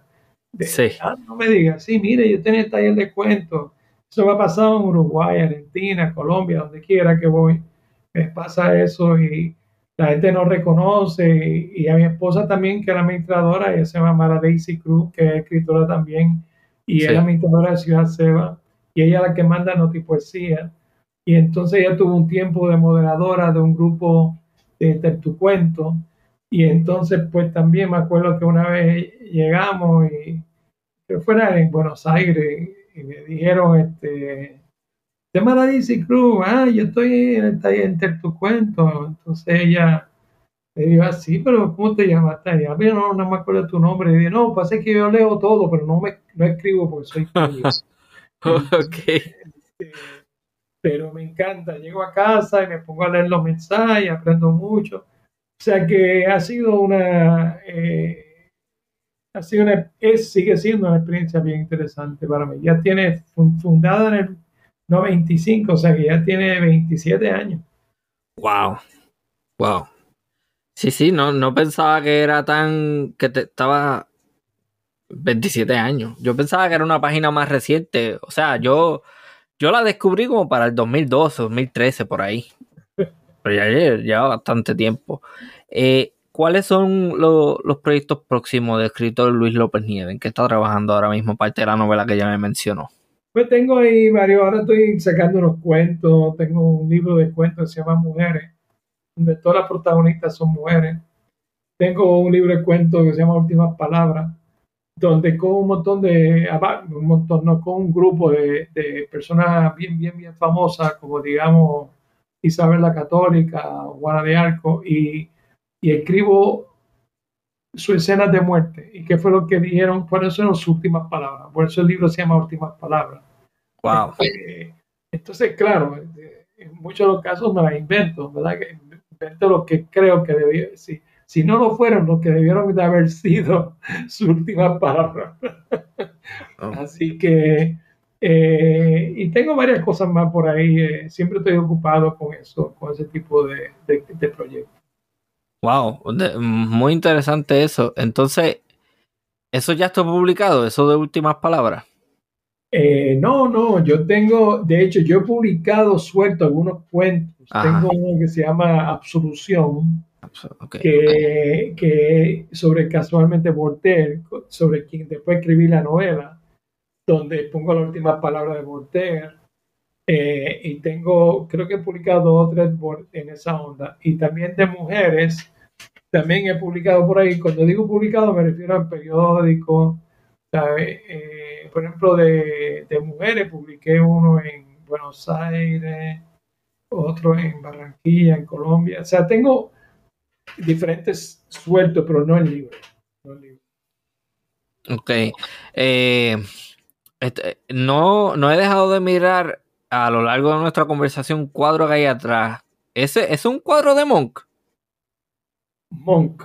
¿Qué Monk, eh, Monch, eh, le dicen Munch también, ah, pero Monk. Eh, no, no, no. Este, ¿cuál eh, ese sí, eso me parece como que el arte. De, de, un gran pintor puertorriqueño, o sea, Pablo Romero. Wow. Que murió hace como siete años, yo creo. Pablo Romero, tengo muchas pinturas en mi casa. Este, un gran pintor, pero no, no es tan conocido, creo yo, eh, como debía serlo, pero yo creo que es extraordinario. No, definitivamente. Eh, acabo de comparar su obra con la de Monk, que es uno de los pintores más famosos de la historia del arte en general. Pintor noruego. Yo siempre pensaba que se pronunciaba Monch. Que es Monk. Pero leí en Monk, ¿cómo se pronuncia? Monk, sí, ah, sí, Monk. Lo sé porque es uno de mis, mis pintores favoritos. Sí, tremendo. Sí. Eh, me gustaría hacer una pregunta bien importante. ¿Cómo usted ve el estado de la escritura puertorriqueña ahora mismo?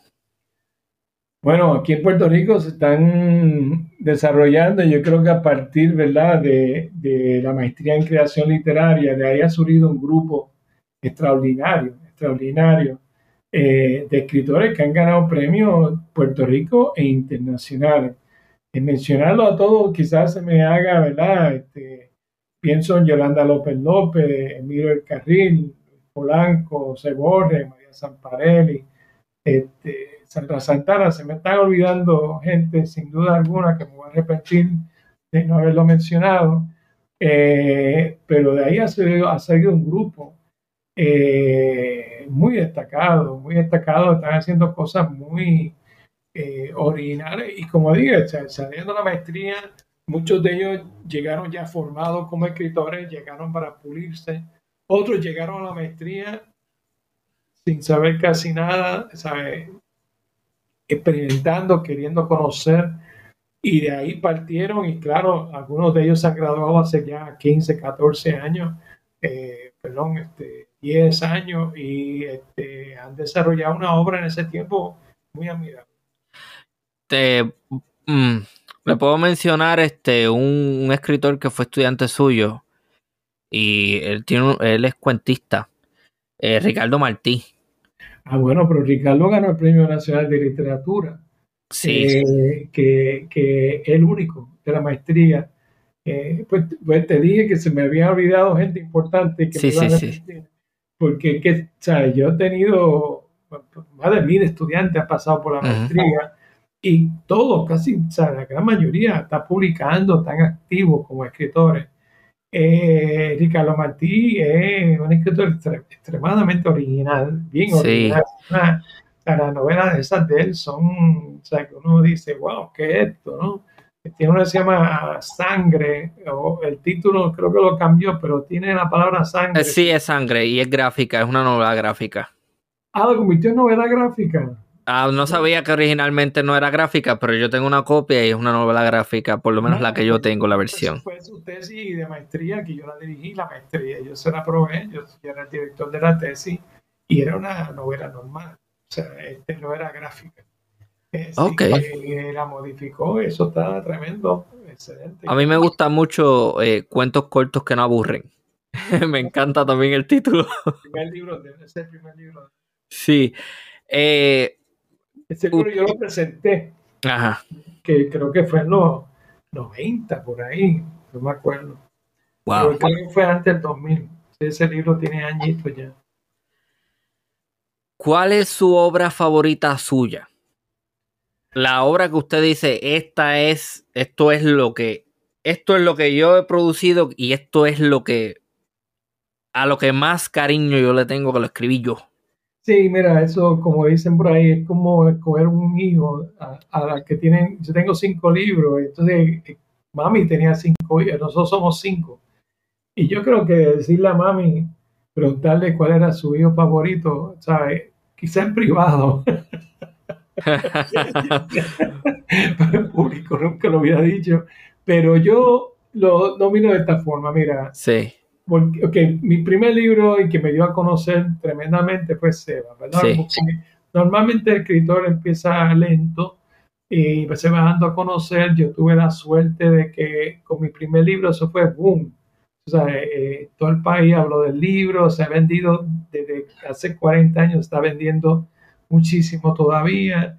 Eh, o sea que ese fue mi primer libro. Así que tengo que tener mucho cariño porque fue eh, el, libro que me dio a conocer y lo que me dio a, la satisfacción de, decir, mira, ya soy escritor. Pero claro, después viene mi tercer libro, La verdad, Muerte de Juan Ponce León, me gana el Premio Nacional de Literatura. Sí. sí para los escritores hay dos, dos, digamos, dos recompensas. Mm. Está la, la admiración crítica, ¿verdad? De los críticos, los profesionales, y está la admiración popular, los lectores, cuánto se vende el libro, ¿verdad? Porque tú puedes venderlo mucho y que no sea tan bueno y que no sea de mucha calidad y, y viceversa. Bueno, pues el primer libro, ¿verdad? Se vendió mucho. Sí. Eh, así que ahí recibí una, ¿verdad? Eh, eh, aceptación pública. Y con el premio de literatura, pues era la aceptación de la crítica, ¿verdad? Eran ya eruditos, ¿verdad? Un jurado universitario, etcétera, que dictamina que esta es la mejor obra producida ese año en Puerto Rico. Así que eh, la verdaderamente Juan Poncelón es también muy especial para mí. Pero ¿qué pasa? En 2005 entonces publico Corazón de Voltaire. Sí. Eso fue lo que definitivamente, aunque ya se me conocía internacionalmente por Seba, pero y por mi otro libro, eh, mi segundo libro yo lo publiqué en Argentina. Este, pero ahí se, la, verdad, el corazón de Voltaire ha sido traducido cinco o seis idiomas, eh, se ha vendido masivamente, eh, es parte del currículo escolar. Exactamente. este, entonces, pues me ganó el premio nacional, te lo dije. Eh, y entonces el Nuevo Día lo seleccionó como uno de los libros de la década. Tú sabes, uno de los 10 mejores libros de la década, pues Carmen Dolores Hernández en el Nuevo Día lo escogió. O sea que, y he salido crítica del libro en todo el mundo, ¿sabes? Hasta en Rusia, eh, y países, eh, en China comentario y tal. Entonces, pues obviamente ese libro también es especial para mí. Así que cada momento, entonces, escoger entre Seba, el corazón de Voltaire, me hace bien difícil. Pero yo diría que, que, que dos, quizás Seba y corazón de Voltaire. Ok, ahora que... Ajá. Sí.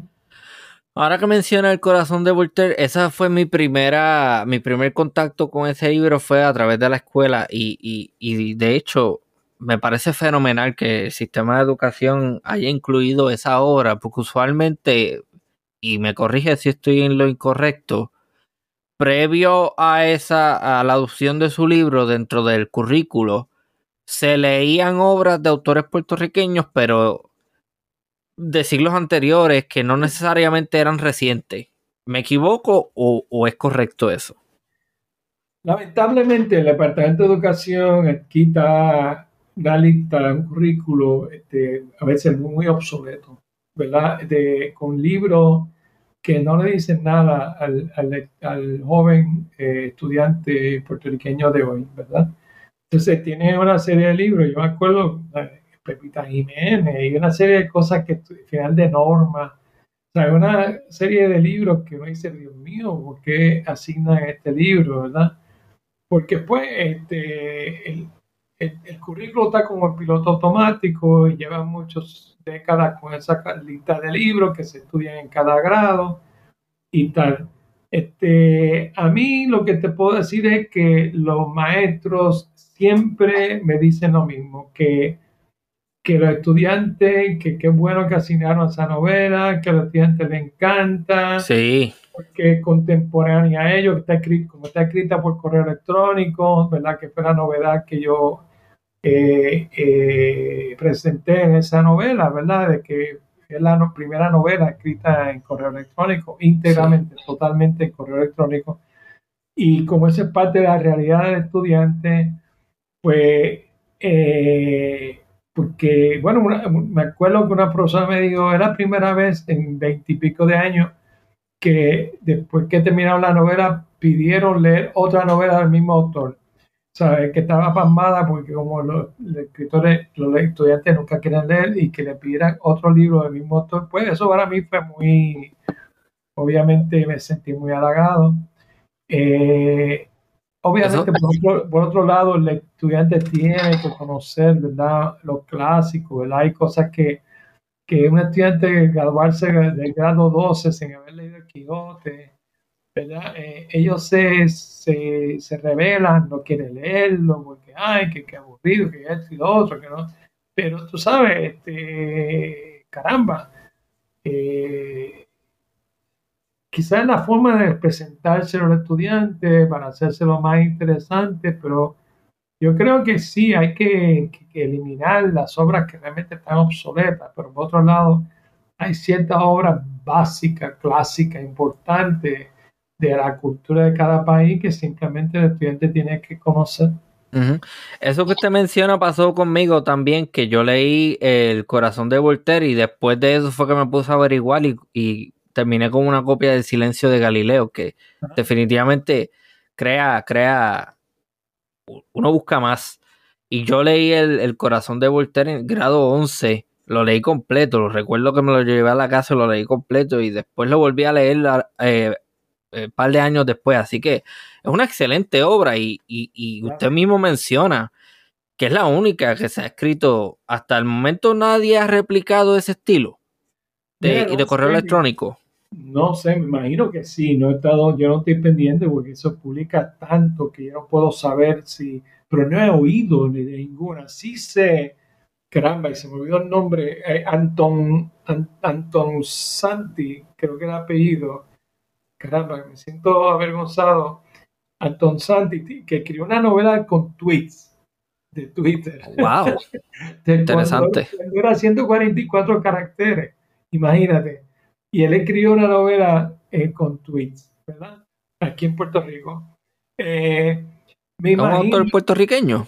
Sí, sí, Anton, chico, es que caramba, Anton, Anton Matei, caramba, se me olvidó, lo conozco. Ah, amigo mío, pero nada, es que uno se pone a hablar y son tantos los nombres que están pasando, porque, pero se llama Antón, es un apellido así como Corso, Antón Matei o Antón algo. Entonces, pues, eh, si preguntas por la novela en una librería, te dirán, porque ellos sabrán cuál es. Y entonces, pero ahora, si otra gente creo recordar que ha habido cuentos que, he visto, que me han mencionado. Mira, un concurso de cuentos y había uno que era todo con correo electrónico. Y ah, qué bien. Este, pero no conozco ninguna novela así, no. Ok. Eh, usted menciona, está hablando sobre el currículo de educación en Puerto Rico. Deme una lista breve, ¿verdad? De, vamos a ponerle 10 libros clásicos de la literatura puertorriqueña que todo estudiante debería leer. ¿Cuál sería esa lista? Ay, chico, yo no, no tendría que sentarme con calma porque pienso, por ejemplo, en La Charca de, de Yo lo leí en octavo grado. Esa novela es del siglo XIX, es una novela de naturalismo y es un buen retrato de, Puerto Rico de esa época. Y creo que dentro del naturalismo de, de finales del siglo XIX en América Latina es una de las mejores novelas, tú sabes. Este, muy desconocida América Latina porque, pues, porque no tenemos forma de muchas veces proyectar nuestra cultura. No tenemos una embajada, no tenemos nadie que nos represente fuera de Puerto Rico. Pero es una buena novela. Eh, está la llamarada de la guerra, que, yo creo que a mí me gustó cuando la leí porque proyecta eh, los años 30, cómo era la caña y ese mundo de la caña, de cañaveral, eh, que queda muy bien retratado en esa novela, ¿verdad? Eh, así el estudiante conoce cómo era ese mundo, esa época que vivió Puerto Rico, porque en la charca era la época del café, ¿verdad? Sí. las siembras de café y eso, entonces la llamada, la llamada de la caña así también entonces llegamos a, bueno, obviamente habrá otros que ahora no me acuerdo, ¿verdad? Este, quizás de Tapia, Tapia Rivera. Eh, Alejandro, sí. Eh, Alejandro Tapia. Eh, entonces, eh, ya en los años 40, pues llegamos a los grandes, a René Marqués, José Luis González, Pedro Juan Soto. Hay obras de René Marqués de teatro que son grandes clásicos. Eh, un, niño sobre esa sombra, eh, Crucificación a la calle del Cristo, este, La carreta. entonces, los cuentos de, de, Pedro Juan Soto, de Spix, José Luis González eh, Abelardo Díaz Alfaro, ya creo que fue como por nueve autores. Este, Abelardo Díaz Alfaro, el Osco, un, clásico, un gran clásico de Puerto Rico, un buen cuento muy lírico. A mí me gusta mucho eh, Santa, Santa Cruz llega a la cuchilla. Este, pero también están, hay otros escritores menos conocidos como Emilio Bedaval. Emilio Bedaval tiene unos cuentos estupendos. Hay, un libro de él bien interesante publicado en la década de los 30 y yo lo conocí a través de mi esposa, un libro fenomenal de cuentos que se llama ese mismo, Cuentos para fomentar el turismo. cuento bien, cuento bien, un libro bien sarcástico. Sí, me encanta. sí. sarcástico. Él era un juez y muchos de esos cuentos eran sobre casos que él conoció en la vida real y tiene unos cuentos ahí que son, tú sabes, este, anticipo del realismo, del realismo mágico. Eh, muy interesante, la escritura de él es muy, muy atractiva, esa escritura muy lírica también. Así que yo creo que por ahí, eh, de los clásicos, ¿verdad? del pasado, eso es lo que me viene a la mente ahora mismo, así de primera intención. Debe haber algunas otras cosas que no me acuerde. yo añadiría eh, eh, yo misma fui mi ruta. ¿Cuál es ese? Es un, es un poemario de Julia de Burgos. Julia de Burgos, claro. No perdóname, obviamente como soy prosista, Ajá, sí. la poesía ni me pasó por la mente. Pero eh, pensé que me estaba preguntando por novela, o sea, prosa. Pero definitivamente poeta, ¿sabes? Eh, Mato Paoli, este, Rivera Cherremont, Julia de Burgos, Lloren Torres. José de Diego, aquí hay una serie de poetas muy importantes que, que leen también. Pero yo, te mencioné prosa. Sí, José de Diego es una figura bien interesante. Yo estoy interesado en una persona, un, un biografista o algo, porque José de Diego estuvo presente en los eventos históricos de mayor trascendencia en la historia de Puerto Rico. Fue escritor, fue abogado, fue político. Es una figura bien importante dentro de la historia de Puerto Rico. Ok. Bien, bien famosa. Este era muy popular. Por ejemplo, un poema ahí bien famoso ese para Laura. Eh, eh, Laura, nunca fuiste mía, qué sé yo. Ese poema, igual que era antes de la televisión y, esas cosas, pues la gente conocía mucho la poesía. El poema ese de, de P.H. Hernández, si Dios algún día cegara toda fuente de luz, el mundo se con esos ojos que tienes tú. Sí. Ese poema, la gente se lo sabe de memoria. Igual que muchos poemas de, de Luis Llorent Torres. Eh, de Collores, una. Repita, repita el nombre de ese poema que recito para las personas interesadas. José P. H. Letra P, letra H, Hernández. Está en Ciudad Seba. Si lo si en Ciudad Seba, lo pueden encontrar. José P.H. Hernández. Que murió joven, murió bien joven. Si el tipo hubiera sido, pues tiene un talento. Entonces ese poema, eh, ese poema acabó en Puerto Rico, todo el mundo se lo sabía, ¿no? Este, también la gente aquí conocía poesía de España, conocían los poemas de, de, Lorca. Eh, me dijiste que era, me dijiste que eras mozas siendo casada, que sí, que y la gente, lo declamaba, yo creo mi tío se pasaba declamando todos esos poemas. Vamos a unir nuevamente el tema de la historia con la literatura. Es, los, eh, los teóricos han identificado décadas y movimientos. Por ejemplo, la década del 30. ¿A qué, década, a qué movimiento pertenecería usted? Si, si los teóricos fueran a, ok, vamos a encasillar al escritor Luis López Nieves dentro de este, dentro de este, este grupo literario movimiento? Bueno, yo lo que me han colocado siempre es en el grupo de los escritores del 80, porque cuando yo realmente me doy a conocer. Eh, yo, eh, quizá, sí, es que lo que pasa es que mis libros no encajan en las tendencias de ninguna época como tal, o sea, no, no está claramente, por ejemplo, en la Nación del 40, pues todos los libros tenían algo en común, eran cuentos de denuncia social, cuentos realistas, denunciando pues a los pobres, a, los oprimidos, ese tipo de cosas, ¿verdad? Y eso estaba de moda a los 40, a los 50 y esa era la tendencia. Este, cuando yo empiezo a escribir historia trocada, pues obviamente yo me invento historia trocada, entonces no, no hay nadie más que está haciendo historia trocada. Así que por época, pues pertenezco, digamos, a los 80, pero por mi escritura, pues no sé dónde caigo eso no, no me preocupa tampoco, no es una cosa que eso lo hacen los historiadores de la literatura, pues que después se ponen a definir, etcétera, pero eso no es una cosa que, que los escritores tengan que hacer, yo creo. Hablamos sobre la literatura de Puerto Rico, ahora vamos al macro. Latinoamérica. Si alguien le pregunta a usted, ¿cuáles son los 10 libros que usted recomienda para que yo conozca a Latinoamérica y su, y su cultura? Específicamente también me gustaría que mucha gente se interese en esto, específicamente los puertorriqueños, que Puerto Rico se tiende a vivir como si en un vacuum geográfico, como, como le estaba explicando anteriormente, en el que ignoramos, exacto, un vacío, en el que ignoramos nuestra, nuestra realidad geográfica, que somos parte de Latinoamérica y del Caribe. ¿Cuáles serían esos 10 libros que usted recomendaría?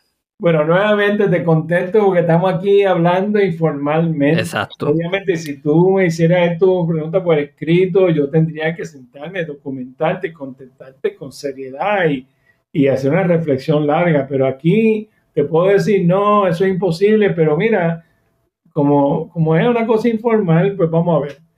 Vamos a empezar por abajo. Pues en Argentina hay que leer Rayuela.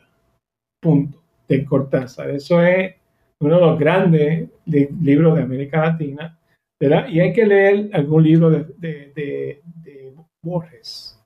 Esos son los dos grandes ¿verdad? monstruos de Argentina y quizás también este, El túnel de Ernesto Sábato. Oh, que a mí me encanta. Sí, es una gran novela. Entonces damos un salto a Uruguay y hay que leer este, eh, Ay, la novela esta de, de Benedetti, este, caramba. Cuando no he leído tanto, este, hay una novela muy famosa de Benedetti, de un hombre que se retira. Este, caramba, no sé cómo se me ha podido ir de la mente eso. Bueno, entonces, eh, si nos vamos a Colombia, obviamente, 100 años en soledad, no hay, no hay que mirar para el lado ni nada, eso es 100 años de soledad y se acabó. Eh, si nos vamos a Chile, pues Neruda, hay que leer a Neruda, hay que leer la poesía de Neruda. Eh, si nos vamos a México, eh, entonces Rulfo, Juan Rulfo, sin duda alguna. Hay que leer los cuentos Llano en Llamas de Juan Rulfo, es un libro de cuentos extraordinario. Eh, quizás también a Carlos Fuentes. Eh, si vamos a Cuba, quizás hay que leer a Carpentier. Eh, si vamos a Santo Domingo, hay que leer a Pedro Mier. Y, perdón, a Bosch también, Juan Bosch, los cuentos de Bosch. Si nos vamos a Centroamérica, pues Neto Cardenal, ¿verdad? Eh, Nicaragua. Y pues ya más o menos cubrí, ¿verdad? Argentina, Chile, Uruguay, exacto. Este, Ecuador no se me viene nada a la mente, ni Paraguay, ni Bolivia en este momento. Y Centroamérica, lo que pienso es Nicaragua, eh, bueno, Guatemala, este, Monterroso, Augusto Monterroso, este, y entonces... Eh, Rubén Darío. Bueno, pero pensé que estaba hablando de contemporáneo. eh, porque del siglo XX, porque Oh. eh, es otra época. Ahí, ahí Ok. habría que entrar en José Martí y en otra gente. ¿no? Sí, ok. de- de como que la primera, de la segunda mitad del siglo XX, ¿no? De Mm. 1950 para acá. creo que todo lo que he mencionado son escritores de esa época. Estoy buscando, ¿sabes? Que me he quedado, me siento súper mal por no recordar este, el título de la novela de Benedetti, no lo puedo creer, así que estoy buscándolo aquí. Ajá. Benedetti, ah, la tregua, la tregua. Dios. Tregua. La tregua de Benedetti, es una gran, gran novela, una novela muy buena. Así que básicamente creo que, hay algunos escritores que se leían mucho, por ejemplo, Miguel Ángel Asturias, eh, que ganó el premio Nobel, que publicó El Señor Presidente de Guatemala, pero esta novela como que ya como que se siente como envejecida, yo creo, yo hace, hace décadas que no la leo, ahora me ha dado curiosidad. Pero yo creo que los monstruos son básicamente esos que mencionaba, Cortázar, Borges, Sábato, Benedetti, Neruda, eh, bueno, en poesía Vallejo, también en Perú, eh, García Márquez, eh, Rulfo, Carlos Fuentes, Carpentier. De Chile yo nunca, no me gusta mucho Neruda comparado con este hombre que también se me está olvidando el nombre. Él es el de la antipoesía. ¿Cómo es que se llama? Sí, de Nicanor Parra. Nicanor Parra. Me encanta la, la poesía de Nicanor Parra. Sí, sí, no, el tipo, ¿sabes que murió- vivió 101 años? Wow. ¿Sabes que nosotros pusimos la, íbamos a poner la, la, la poesía de él en Ciudad Seba Sí. hace como 10 años? Ah, no pudo, no pueden. Entonces puse la fecha de nacimiento y entonces nos encontramos la fecha de la muerte y lo dejamos así y de, pero ¿por qué ningún sitio aparece? Y buscamos y buscamos hasta que un día encontramos que el tipo es que estaba vivo todavía. ¿Cómo va a ser? Porque cuando yo estudié en los años 70 el tipo ya era viejo. Y Sí. entonces, pues resulta que el tipo, ¿sabes? Cumplió, vivió 101 años. Wow, eso es, Así. wow, es una vida larga. Más de 100 años. Bueno, también Francisco Ayala, el español, vivió. ¿Sabes que Me acuerdo que le hicieron una entrevista y decía que, que, que, que lo más triste de, de- de haber cumplido esa edad era que, que no le quedaban amigos, Oh, que, que todos sus amigos habían muerto y que, y que prácticamente toda su familia también.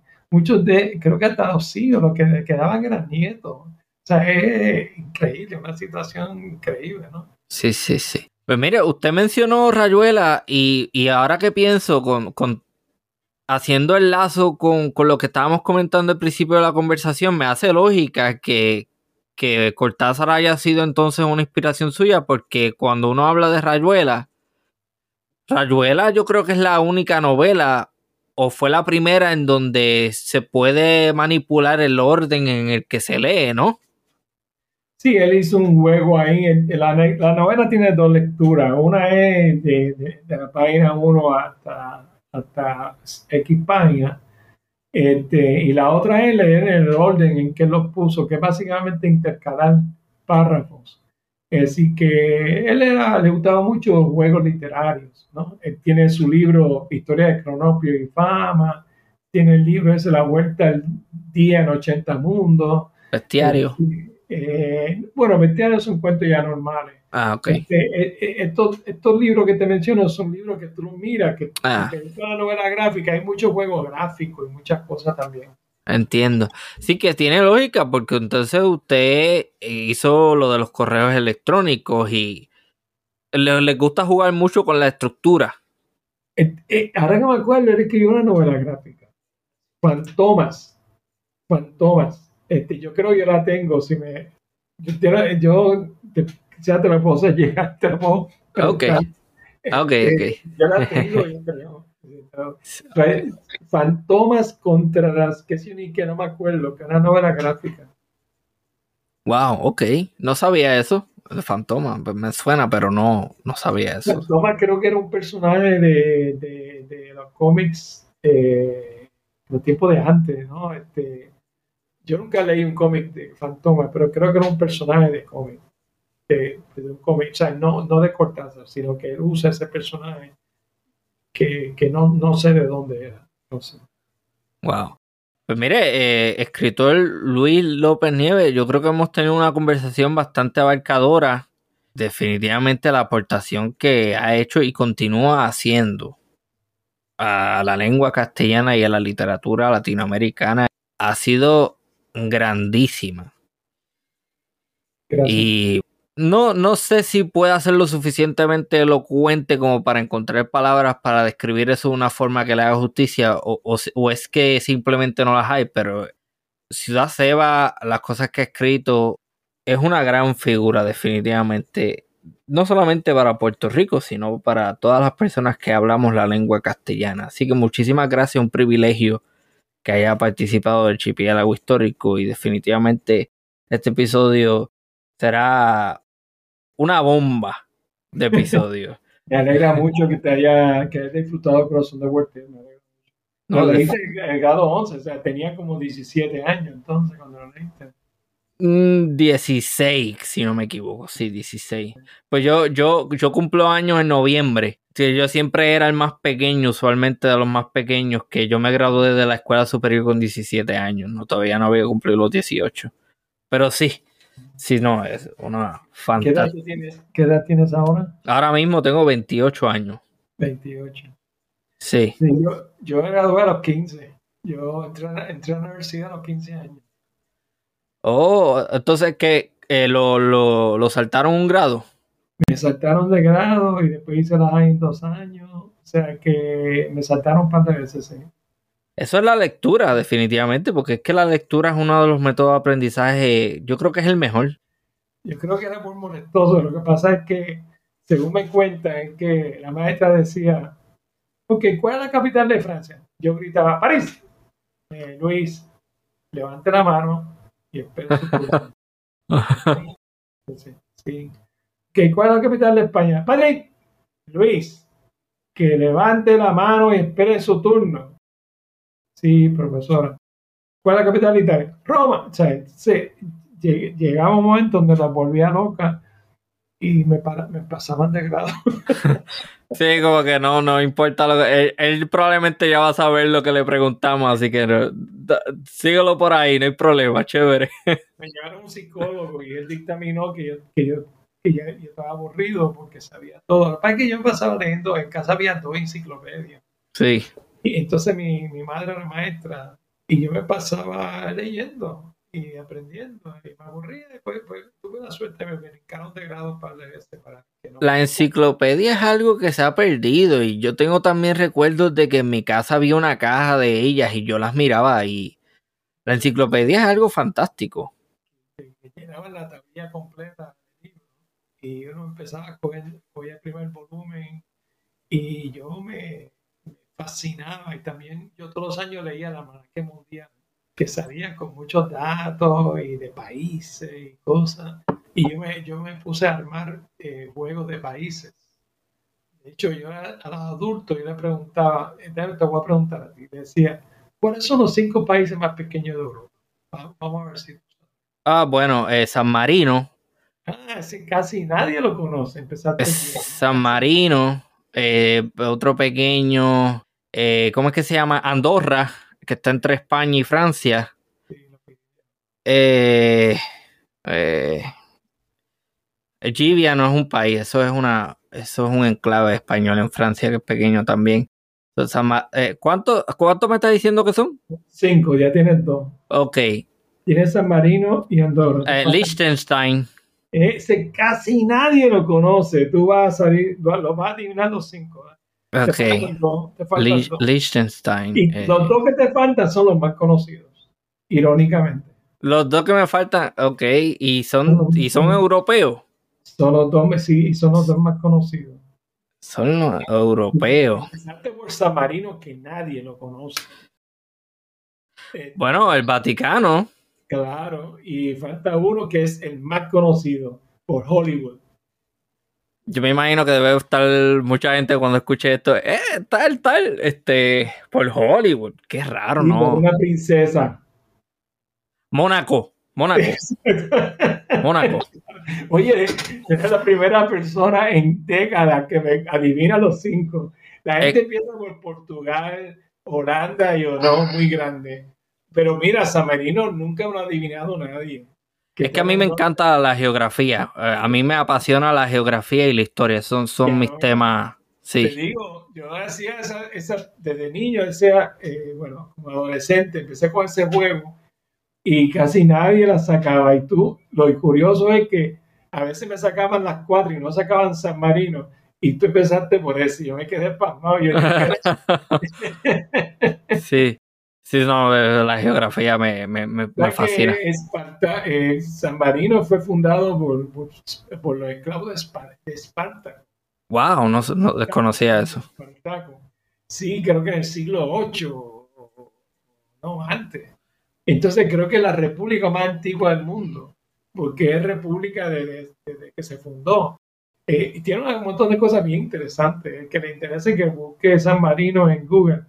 Y es un paísito bien, es un microestado, por supuesto, Sí. del norte. A mí me, me interesa mucho también Andorra, porque Andorra es un país de, de, de- creo, del siglo XIII. Y ese país tiene dos cabezas de Estado. Uno es el primer ministro de Francia y el otro, eh, creo que, eh, no me acuerdo si era arzobispo obispo, pero era una figura importante dentro de la Iglesia Católica Española. No, el, el- los dos jefes de Estado son el presidente de Francia, no el primer ministro. Ajá, ok. y, y, el, y el obispo de Urgel, que es eh, el, el- el sitio que está al lado de, de Andorra. Ajá. que pasó fue que, que el arreglo fue que, que España y Francia se iban a compartir la jefatura de Estado. Y entonces, eh, en el tiempo feudal, Sí. entonces, eh, pues el, el- el señor feudal era el obispo de Urgel, porque en aquel tiempo las iglesias también eran señores feudales. Y entonces había un señor feudal del lado francés, pero cuando se tumbó la, la monarquía francesa, todos los derechos feudales pasaron al presidente de la república. Y por eso es que el presidente es el co-presidente de, de- el co-jefe de Estado de Andorra. Macron. Entonces, lo más cómico es que él, eh, tiene, tiene que, desde esa época, le tiene que pagar tributo. Y creo que el tributo son como tres canastas de. de- o sea, eh, tres canastas de trigo o algo así. Pero a mí me Wow. gusta Andorra porque una vez Estados Unidos, el, el embajador, eh, en un- una movida de esa eh, de relaciones públicas simpática entre comillas pues le, le digo a Andorra que si ellos hacían un tratado de amistad con Estados Unidos de no agresión pues que ellos le pagaban el, el presupuesto militar y el presupuesto militar eran como 300 balas que disparan cuando vienen visitas de jefe de Estado que disparan al cielo De salva. de, de salva. Y dan como, qué sé yo, 100 dólares, algo así. Y entonces, pues, el gobierno de Andorra se reunió y lo rechazó. Dijeron que se reservaban el derecho a atacar a Estados Unidos. Ah, pues bien. Wow. y, y yo dije, esta gente son... Yo fui a visitar Andorra porque me gustó tanto eso, que pasé unos días. Es maravilloso Andorra.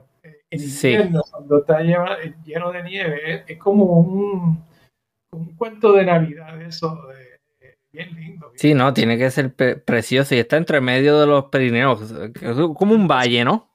Sí, un valle tiene- Wow. qué bonito. Sí, sí, sí. No, pero, pero sí, eh, muchísima, muchísima tela para cortar. Pero nuevamente, eh, yo creo que oficialmente este puede ser el, el episodio más largo hasta el momento. El anterior era un- una hora cuarenta y cinco, este ya va por una hora cuarenta y ocho por tres minutos. Bueno, pues tiene, tiene, puede editar y picar si quiere, así está muy largo. Ah, no, yo no, yo no hago eso, para nada. No, no me gusta. eh, y para que la audiencia lo sepa, por si acaso alguien tiene dudas, yo usualmente lo que quito son como eh, muletillas. Cuando, por ejemplo, yo digo mucho, eh, eh, eso usualmente lo quito para que se haya una continuidad, pero no me gusta borrar pensamientos ni comentarios porque pienso que eso de alguna manera es manipular el mensaje final y no, no, no estoy interesado en eso y muchísimo menos como que cortarle la, comunicación de la persona. No hago eso. Bueno, pues ha sido un placer y aquí estoy a tus órdenes. En el futuro, cualquier cosa que te pueda ayudar y a mí el tema de la historia ya sabes que me fascina. Eh, yo he leído, yo creo que tanta historia como literatura y la leo en cantidad de, de todo tipo de historias. He leído historias de, de, África, de Rusia, de China, mucha medieval, mucha historia antigua, historia de las cruzadas que me encanta, historia de América Latina. Así que este es un tema que me encanta y obviamente la historia mía. Así que te deseo mucho éxito con el tema. muchísimas gracias y este ha sido una nueva edición de Archipiélago Histórico. Hasta la próxima.